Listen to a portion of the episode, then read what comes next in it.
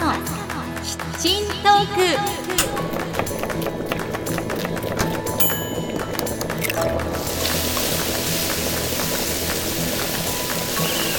アスカのキッチントークは私のキッチンから皆さんにハッピーとスパイスをお届けするプログラムです。Now let's get started. 前田アスカです。皆さんお元気ですか？アスカのキッチントークエピソード182です。さあ今日は石川県能登半島の沖にある日本海の孤島舳倉島へ行ってきた旅行記のパート1をお伝えします。ずっと行ってみたいなと思っていた舳倉島。そこは渡り鳥の楽園とか海釣り天国と言われる島で海さんの島なんて言われたりもします。それほど自然が豊かで海の資源に恵まれた島なんですよね。で実際に行ってみた率直な感想を言いますとちょっと海外へ行ったような気持ちになりました。何でしょう。体の空気を全部入れ替えてきたようなそんな気分になれる場所でした。ということで今日はそんな舳倉島って一体どんなところなのかについてご紹介をしながら輪島からフェリーに乗って出発するまでのお話をしたいと思います。渡航する際に知っておきたいこともお伝えしますね。さあでは皆さん忙しい手を少しだけ止めて一緒に一息入れましょう。キッチンカウンターの向かい側に座っている感じでこの番組を聞いていただければ嬉しいです。アスカのキッチントーク。今回もハッピーな香りがあなたのもとへ届きますように。時にはちょこっと日々のスパイス役になれますように。最後までどうぞお付き合いください。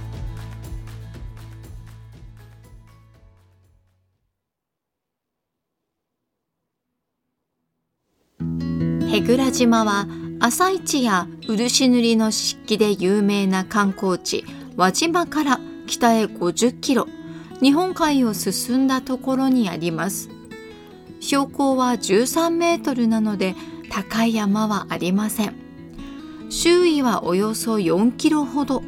歩いて回ってもそうですね4 5 0分で一周できるかなくらいの小さな島です。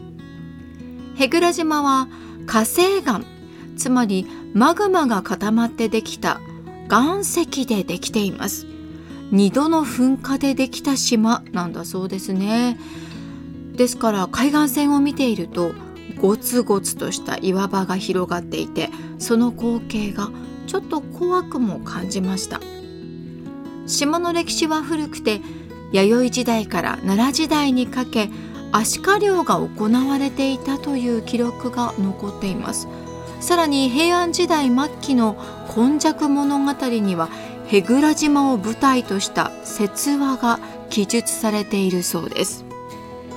半世時代に入ると88夜の頃輪島市天町の住民が舳倉島に移住してアワビやサザエ海藻を取って漁をし秋に輪島へ戻る島渡りという風習が行われていたそうなんですね。昭和の後期になってその風習はなくなりましたが一時期は警察官やお坊さんも一緒に島へ渡ったそうです。町を挙げての一大イベントだったんですね。それほど舳倉島は海産物の宝庫で沖合は暖流と寒流が混じり合う絶好の漁場として知られています。昭和43年には能登半島国定公園に指定されその自然と貴重な動植物が保護されることになりました。なので舳倉島ではキャンプをすることはできません。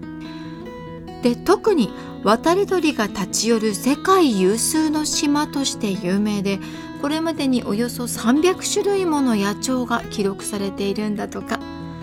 ですからバードウォッチングする方にとっては一度は行ってみたい憧れの島のようですよ。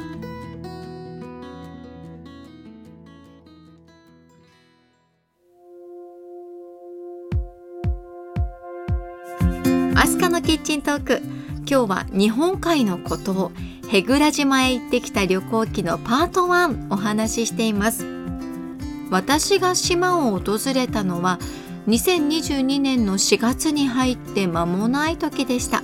まずは我が家のキャンピングカーラムバン君を走らせて金沢から輪島へ。金沢からですと輪島まで車でおおよそ2時間くらいでした。到着したその日はもう夜だったので旧輪島駅の跡地にできた道の駅輪島で車中泊。翌朝は朝の海辺をお散歩です。鴨ヶ浦散歩道へ行ってきましたよ。鴨ヶ浦は海岸が浸食されてできた白っぽい岩が特徴で猫地獄とか象の花といったユニークな名前がついた岩がある場所です。ここの海岸線は私たちが行った日は他に誰もいなくて貸し切り状態でした。ゆっくり散策できるように整備されていまして早朝にお散歩してみたんですけれど最高に気持ちよかったですよ。もう何度も見ているはずの日本海なんですが深い青色が広がっていて波一つない海を眺めていると改めて素晴らしいなって感じました。ずっと見ていたくなります。そこには岩場を掘って作った25メートルプールもあってえこんなところにプールがあるの？って感じでした夏に泳いだら楽しいだろうなって思いました子供たちは朝ごはんよりも浜辺での海の生き物探しに夢中で「あ魚がいた!」とか「ヤドカリ見つけたよ!」カニの写真撮ってなんて大はしゃぎをしていましたそんな風に鴨ヶ浦を満喫した後はいよいよ舳倉島へと渡ります。舳倉島ってどんなところ？行ってみたいなと思う方のためにお役立ち情報もお伝えしておきましょうね。まず舳倉島へ行く手段ですがフェリーに乗るしかありません。舳倉航路という会社の船。のぞみが1日1往復しているんです。運行時間は季節によって変わりますが4月から10月の間は輪島港の出発が午前9時舳倉島の出発が午後3時です。片道1時間25分の運行となりまして日帰りだと現地に3時間ほど滞在できることになりますかね。今回私は日帰りでしたが現地には民宿が2軒。月と司がありますから次回はぜひ泊まってみたいなと思います。ただ月の方は私が行った時点では現在休業中ということでいつ再開するかわからないというお話でしたね。さてフェリーの話に戻りますが朝の7時半にヘグラ航路のホームページにその日の便が出港するか欠航するかが発表されます。まずはそれをチェックしてください。私たちが行った日は無事出港できましたが海上の風速が10メートルを超えると欠航になるんだということです。なので晴れていたとしても海の風と波が強い場合は欠航になってしまいますから要注意です。舳倉島へ渡りたい。1日前に舳倉航路に問い合わせてみて状況を確認してみるのがいいかなと思います。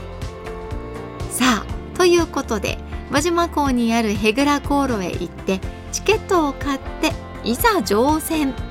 チケットは片道大人2300円子供1150円でした。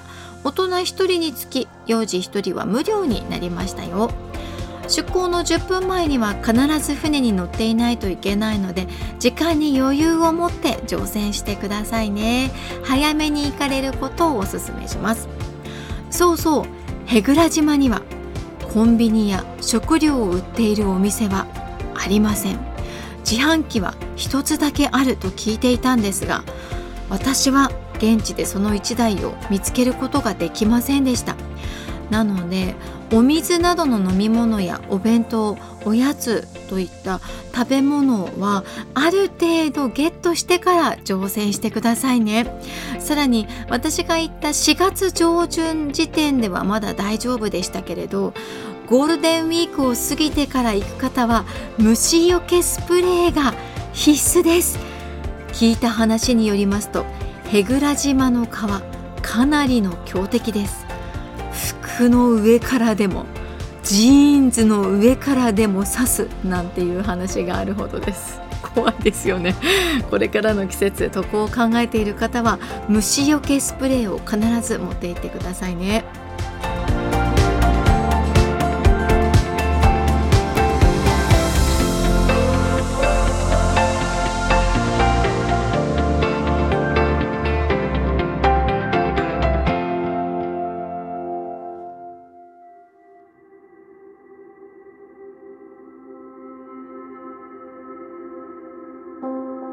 のキッチントークエピソード182エンディングの時間です。今日は日本海のことを舳倉島へ行った旅行記パート1お話ししました。次回はいよいよ舳倉島に上陸です。のぞみで日本海の波をかき分けたどり着いた舳倉島。そこは全く観光地という感じではありません。観光の色が一切ないです。商店も遊び場も公園も何もないんですよね。あるのは海と空と漁船とそこで暮らす方の家々です。ああそして点在する神社。そんな島でした。美しいけれどどこか厳しい雰囲気もある日本海。その日本海に360度囲まれた舳倉島。ぐるっと一周探検してきました。次回は偶然そこでお会いしお話できたアマさんのインタビューもお届けできればと思います。ということでアスカのキッチントーク今日もお付き合いありがとうございました。次回の配信まで皆さん元気にお過ごしください。お相手は前田明日香でした。See you!